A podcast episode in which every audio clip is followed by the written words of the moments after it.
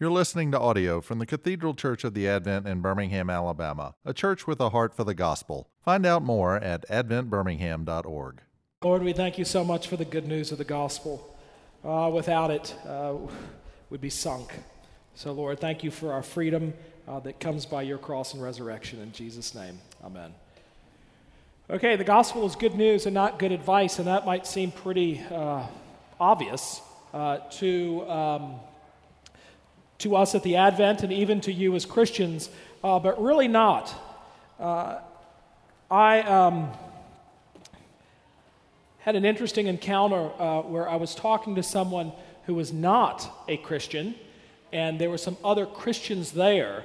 And in the course of the conversation, I found myself in greater disagreement with the Christians than with a non Christian. Uh, so they were saying things like, uh, well, you know, God's dialing you up, and it's really up to you to pick up the phone and to get your life together in such a way that you can actually respond to His call on your life. And I said, well, with all due respect, that's the dumbest thing I've ever heard in my life. Right? And, and not only is it dumb, uh, what makes it dumb is that it's not what the Bible teaches. Uh, and, and then it becomes good advice. And so let's actually see what the Bible has to say about this. I'm just going to read uh, Mark chapter 1, uh, it's really just uh, two verses. Uh, chapter 1, verses 14 and 15. Now, after John was arrested, that's John the Baptist, Jesus came into Galilee proclaiming the gospel of God and saying, The time is fulfilled and the kingdom of God is at hand. Repent and believe in the gospel. Now, this word gospel, uh, evangel, it means message is not a word that is exclusive to Christianity. In fact, in the ancient world, uh, they would have understood what it meant because the connotation of it is, is one of heralding good news. So, when, who was it? Who ran the first marathon? Thucydides? Some of you people know this kind of stuff. Uh, no one takes classics anymore, but I'm pretty sure it was him. And when he ran uh, from marathon to declare the victory, and he came in and he yelled Nike victory, that was gospel, right? He was heralding good news. Uh, or in the ancient world, it would have been a declaration that, uh, not, that, that you've been liberated, that the occupying force has been cast out of your city and you now are enjoying the freedom uh, that has been brought to you by the liberating army. So, really, it's, it's a heralding of, uh, of good news, of a stated fact. Like, this is the reality. Um, whether you believe it or not, it's there uh, for you, and hopefully, you'll live your life into it. And that's the meaning that, that Jesus brings into his ministry. So, the very first thing we hear him say in Mark's gospel is the time is fulfilled and the kingdom of God is at hand. Repent and believe the gospel. And Mark tells us that he goes up into Galilee, that's the northern area of Israel, around the Sea of Galilee, proclaiming the gospel of God. So, what is the good news of God? Well, the good news of God is embodied in the person and work of Jesus Christ. So, the good news is this that God came into the world in order to rescue you. He lived the life of perfection that none of us can own up to. He died in our stead the death that we deserved. And on the third day, he was raised from the dead, and all who put their trust in him are saved. Or to put another way, are reconciled to God the Father and made God's children, where our life is transformed here on earth, but it's also ensured in heaven, and then on the day that Jesus returns, we will dwell in the new heaven and the new earth with him, an actual physical existence. Right? That's the good news. But as I've said before in this class, I, am running into more and more people who have grown up in the church and they don't have a clue uh, about what the gospel is. Uh, people will say things to me like, I'll ask the question, uh, well, what, um, what is the gospel? And they'll say, Well, to love God with everything that you have in your life and your neighbor as yourself. Well, that's not good news. I mean, have you met my neighbors? Um, I know that I, I, should actually have really great, uh, really great neighbors, except for the woman who keeps giving me a hard time about the chickens. But, um, but the demand on our lives of, of love God with everything that you have and love your neighbor as yourself uh, on these two commandments, hang all the law and the prophets, uh, our liturgy is really helpful here. What's our response in the liturgy? Lord, have mercy. I mean, nobody, we don't yell amen and then say church is over and we walk out and, and, and, and go and do. Um, or I, have been part of a ministry, uh, which is really a great ministry in and of itself. But the one thing that sticks in me is after you go through this sort of initiatory, it's uh, a weekend away, and after the weekend away, I remember um, they put a cross around my neck, and I said, I am counting on Christ which is really lovely, isn't it? Because I mean, that's, that's true. I'm counting on Christ. But as they put the cross around my neck, I say, I'm counting on Christ. They say to me, and Christ is counting on you.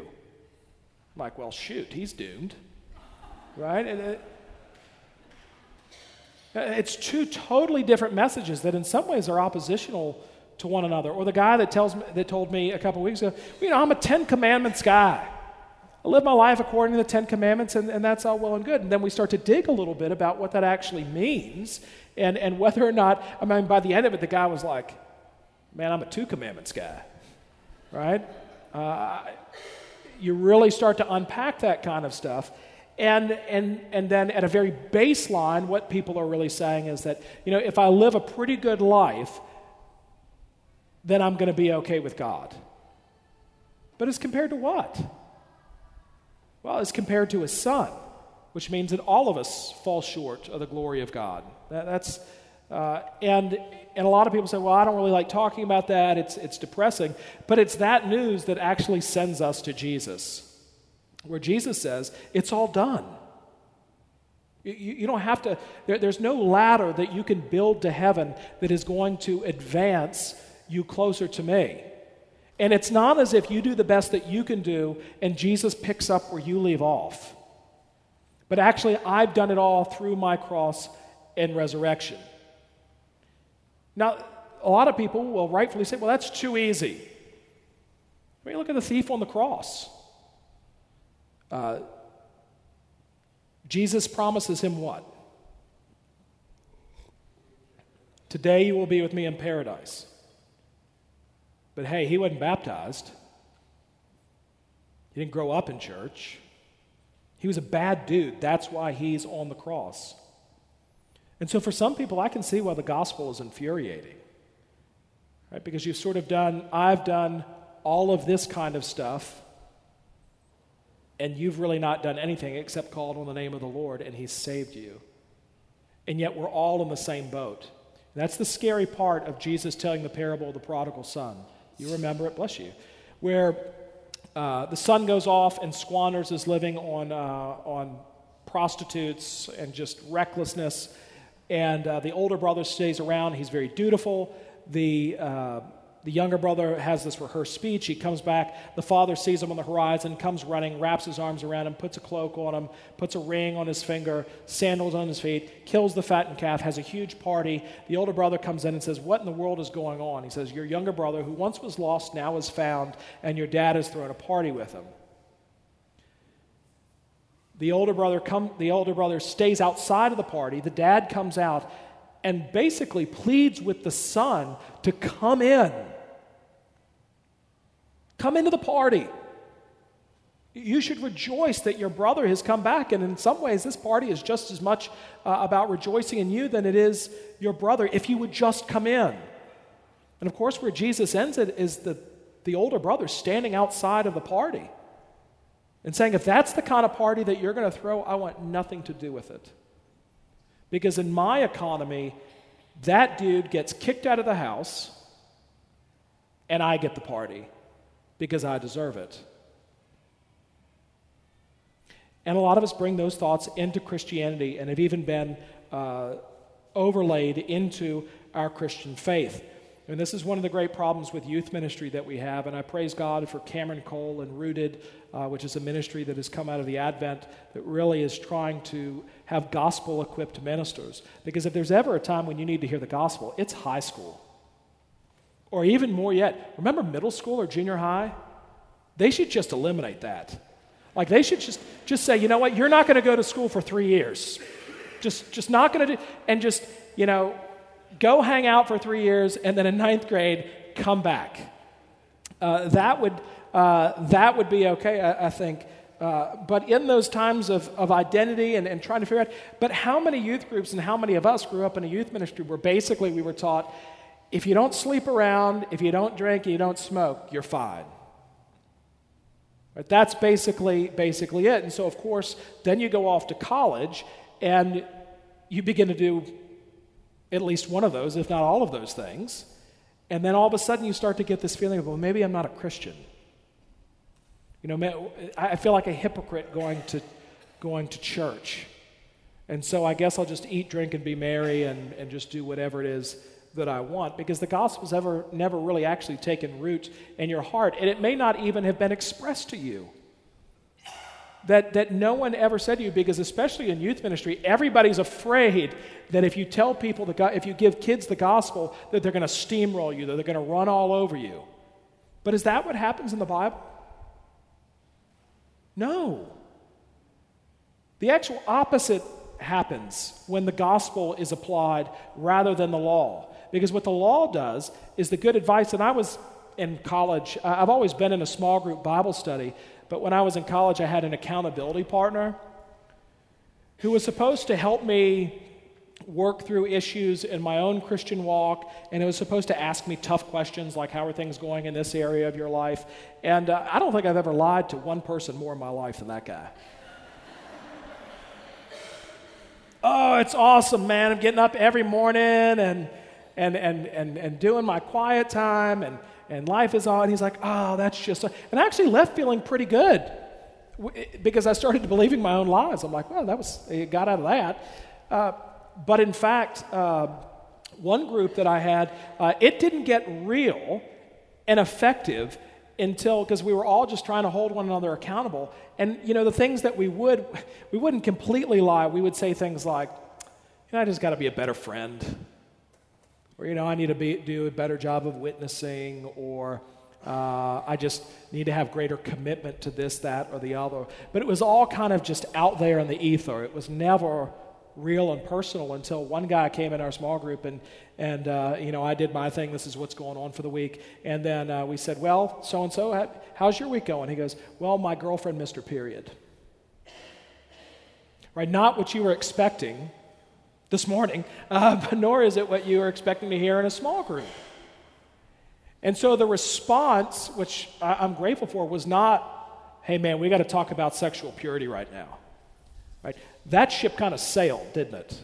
Right? What we actually need to talk about is where is Jesus here and now in the midst of this? And I've never, ex- I, only in Christianity do I experience this, where all of a sudden, all of us gathered around this guy and said, no matter what happens, we're, we're with you. Like, we're going to help you through this. Like, if it means changing diapers or whatever. Now, it turned out she wasn't pregnant. But nonetheless, the response was not, you have no place here. You need to be shunned. You need to go away. You need, and yet, uh, oftentimes in the church, that's the experience that people have. And so they think because I'm not behaving in a Christian manner, or I've had some sort of fall from grace, or if you only knew who I was, then you would have nothing to do with me. And yet, time and time again, we saw it a couple weeks ago with Jesus and the Samaritan woman at the well. If you knew me, you wouldn't have anything to do with me. And Jesus says, Oh, I know who you are. And one of the things I do love about our liturgy um, is um, I don't know if you knew this, but every time we do a communion service, there's actually a gospel presentation in it. So after the minister stands up and says, um, well, I'll just tell you what he says or she says.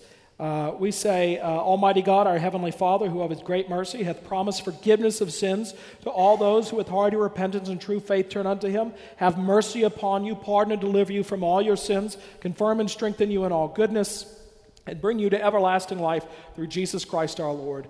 Amen. Does everybody then just sit down?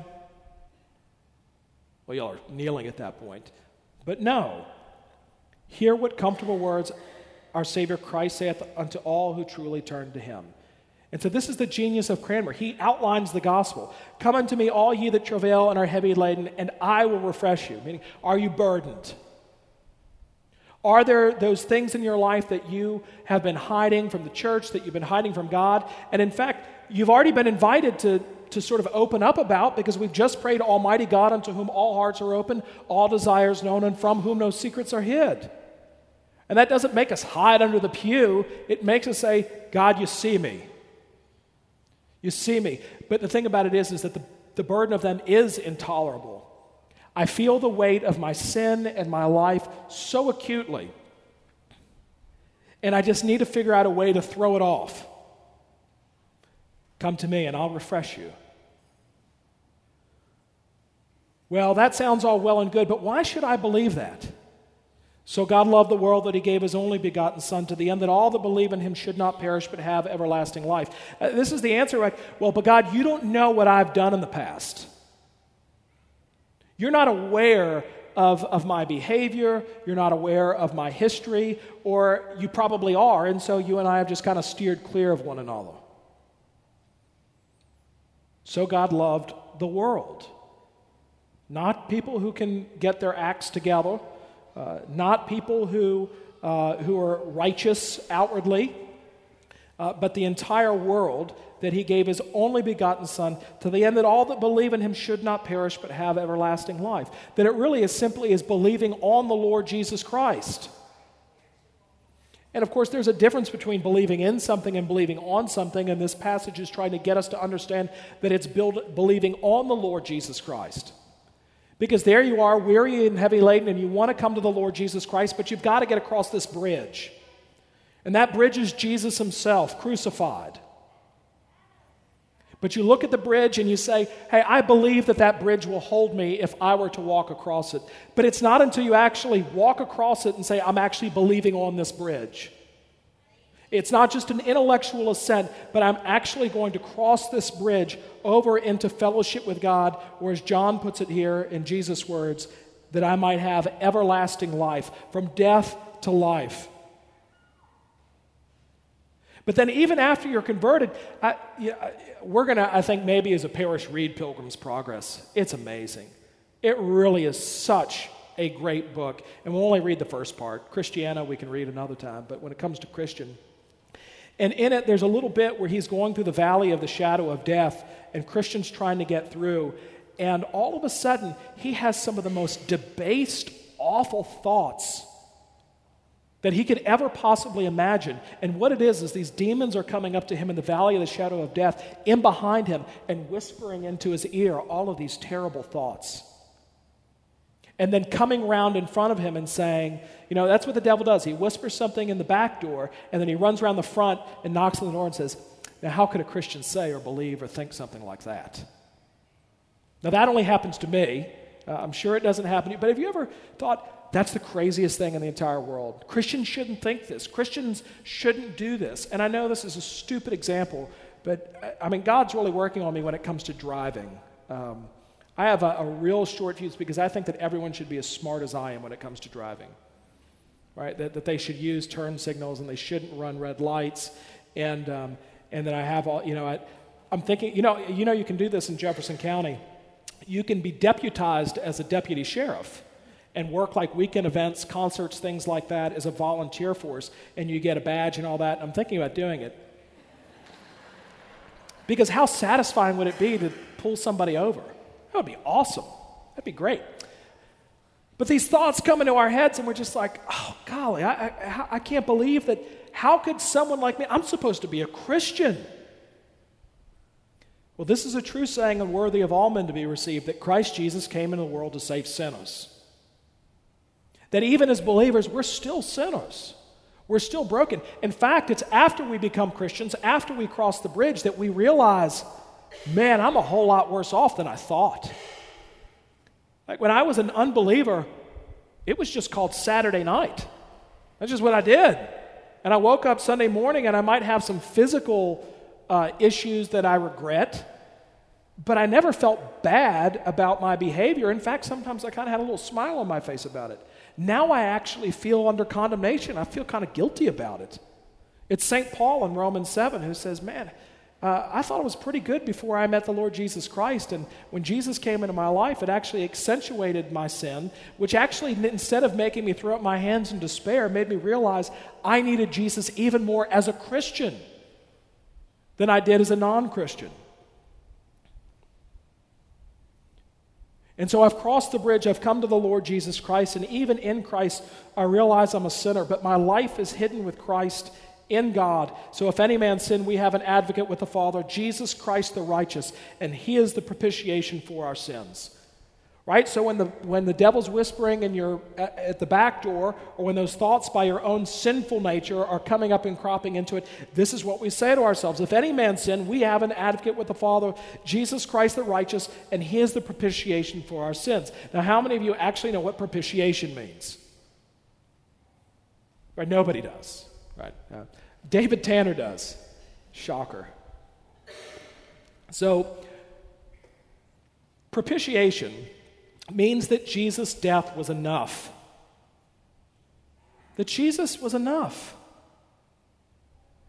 That, that there's nothing to be built onto that and to rest in the knowledge that Jesus paid it all. Propitiation, more specifically, means that the cross did a couple things.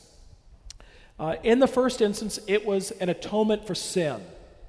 This harkens back to the Old Testament on the Day of Atonement when the um, when the, uh, when the, um, when the sacrifice would be made to atone for the sins of Israel. Jesus Christ himself is the paschal lamb, or even in the Passover feast, that idea of Jesus being the lamb. You can go back and listen to our series on Hebrews to get more on that. Uh, so, Jesus, uh, the penalty for sin is death. Uh, we know that. And so, without blood, there is no forgiveness. And so, his, uh, his death was enough to forgive us our sins. But more than that, and this is where things people don't realize actually how bad it is until they become Christians, is that what is God's disposition toward us before we're believers? Now, there is absolutely a sense in which God loves the world. He wants the world to be reconciled to himself. But when it comes to our sin, he doesn't look at it like an Italian grandmother. You know, he's just like, they're there, I'm going to look the other way. He actually sees it, and there's a Bible word for this, and his emotion is wrath. It has to be destroyed. And so the Bible actually talks about us being objects of wrath. Because the thing about it is, is that it's not as if we're actually kind of okay with God and then we get a little bit closer to God. But actually, before we cross that bridge, we're not even looking to God. We're not even interested in God. We're, we're actually in opposition to God. Going back to Mark chapter 1, that's why Jesus says, Repent and believe in the gospel. Repentance means to have a change of mind, or better yet, a change of heart. It means you're heading in one direction. And all of a sudden you realize, I'm going the wrong way. And then you turn and head in the new direction toward the Lord Jesus Christ. So actually, you're not moving, life is not about human beings moving toward God, it's about human beings moving away from God, but God intervenes and opens the eyes of their hearts so that they can turn around and head toward Him. You know, people just aren't kind of dawdling at the bridge wondering, you know, should I cross? Should I cross? Now, there are people doing that, but those are people who God has probably already intervened in their life to show them their need for Him. And so, God's disposition towards sin is not simply to look the other way, but actually, Jesus' death on the cross is justice and mercy kissing. It satisfies the wrath of God. The payment has been made. Because that's, that's Jesus' language on the cross, isn't it? When he's dying, My God, my God, why have you forsaken me? Because all of the wrath that we deserved, all of the judgment that we deserved, is now focused where? On Jesus. It's square upon him to the point that even he cries out, Why have you forsaken me?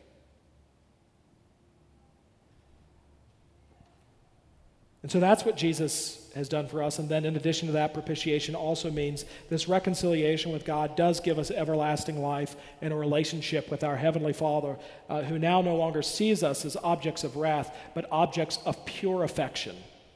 And once you're in Him, you can't get out. If there's nothing you can do to earn God's favor, there's nothing you can do to unearn it. Do you, do you know that? We're very good about saying, well, I can't earn my way to heaven, I can't earn my way to God. But sometimes we need to preach to ourselves, especially in those moments when we begin to despair. There's nothing I can do to unearn God's favor. I'm His. I'm the prodigal son that when God, even when I kind of go off and I'm coming back, He's looking on the horizon every single day for me. And when He sees me, He comes running and scoops me up. But here's actually where that story is deficient. It's deficient because in that story, in that culture, in that day and age, when the younger son went off in reckless living, who should have gone after him? The older brother. It was up to the older brother to actually go and get him and say, Hey, you have to come home. I'm taking you home. We're going to take care of you. And so, as beautiful as a picture as it is for the prodigal son to come back, uh, we have an older brother in the Lord Jesus Christ that is much better than the older brother in that story because he's the older brother who actually says, I'm leaving the 99 to come after you. I'm going to pursue you. And when you hesitate, when you despair, remember me and I'm coming for you and I've come to rescue you. Well, in the last couple in the last 25 minutes, that's the gospel. That's the gospel. Nothing more, nothing less. And so if you have non-Christian friends or people who are struggling, absolutely there's a place for the law, and we're going to talk about that later on in this series. Uh, but for the time being, what brings people into fellowship with God is the gospel of Jesus Christ. Full stop. And so when you're dealing with someone and, you know, you're not to say, hey, well, the first step is for you to get your life together. Prepare to meet Jesus. Have you ever seen those signs, prepare to meet thy God, and things like that? Um, well, the preparation is this I quit. Right? That's the beautiful image from the Old Testament of, of coming without money and buying. And the, old hymn, Come Ye Sinners, Poor and Needy, quotes that of, of really all that's required is that you feel your need for Him. And so you come to buy with no money.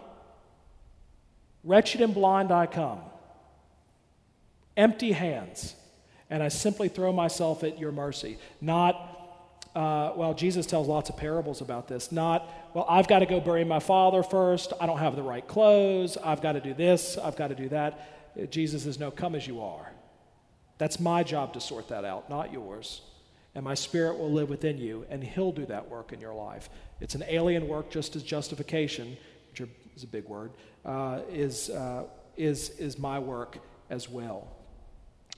So that's the gospel. Questions, comments, concerns?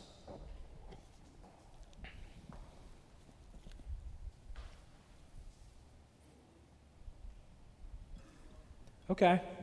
Well, the propitiate, the thing that helps me is that that wrath does have to be satisfied, but the pro and propitiate means he does it for us. That's we, right. We can't do it. Yeah. Yeah, I, you know, it's, um, I'm encouraging people to have spiritual conversations with, uh, well, even just Adventists. You know, when you're in Clingman Commons, it's real easy to, to talk about football or what's going on in the lives of your families and things like that. And that's great. We want you to do that. But um, I, it's funny because I think some of us would find it very awkward to say, hey, what did you think of the sermon? I would find that awkward. Um, or, or hey, have you, um, has, any, has God done anything in your life recently that, that, that you would want to give testimony to that might encourage me because I'm kind of floundering here? Um, you know, th- those types of, of guided conversations. And, and when you do uh, get into a conversation where someone doesn't understand the gospel and you just kind of understand that you're just putting it out there and God's going to do the work. And that's the crazy thing is people like, well, I've got to have these apologetics and I've got to be all buffed up and, and know all this information. And um, the testimony of Scripture is that that's just not true. That's just not true. And I would bet that most of us in here who are Christians, our testimony is that someone who was not a PhD or a great world renowned evangelist led us to faith. Probably a mom, a grandmother, or someone in our family who just had a very simple faith and told us about Jesus and his love. And we crossed the bridge. Let's pray. Lord, we thank you so much for bringing us to this place and for the glorious good news of the gospel that you come in this world to announce that we are saved, uh, that rescue is, is upon us, and that we've been reconciled to God by your cross and resurrection. And so, Lord, that we would live in light of the gospel and not be sidetracked by uh, the burden of sin that we carry, that we would cast it upon you, nor, Lord, would we uh, put uh, a misemphasis on the role of, uh, of the law in our lives, especially around those things of moral behavior, which, Lord, you care a lot about. But, Lord, ultimately, uh, none of those things are able to reconcile us to you. And so, Lord, we pray that our lives would indeed be built on the gospel of Jesus Christ, in whose name we pray. Amen. You've been listening to audio from the Cathedral Church of the Advent. If you live in Birmingham or find yourself visiting, we hope you will join us at one of our Sunday services. Find out more at adventbirmingham.org.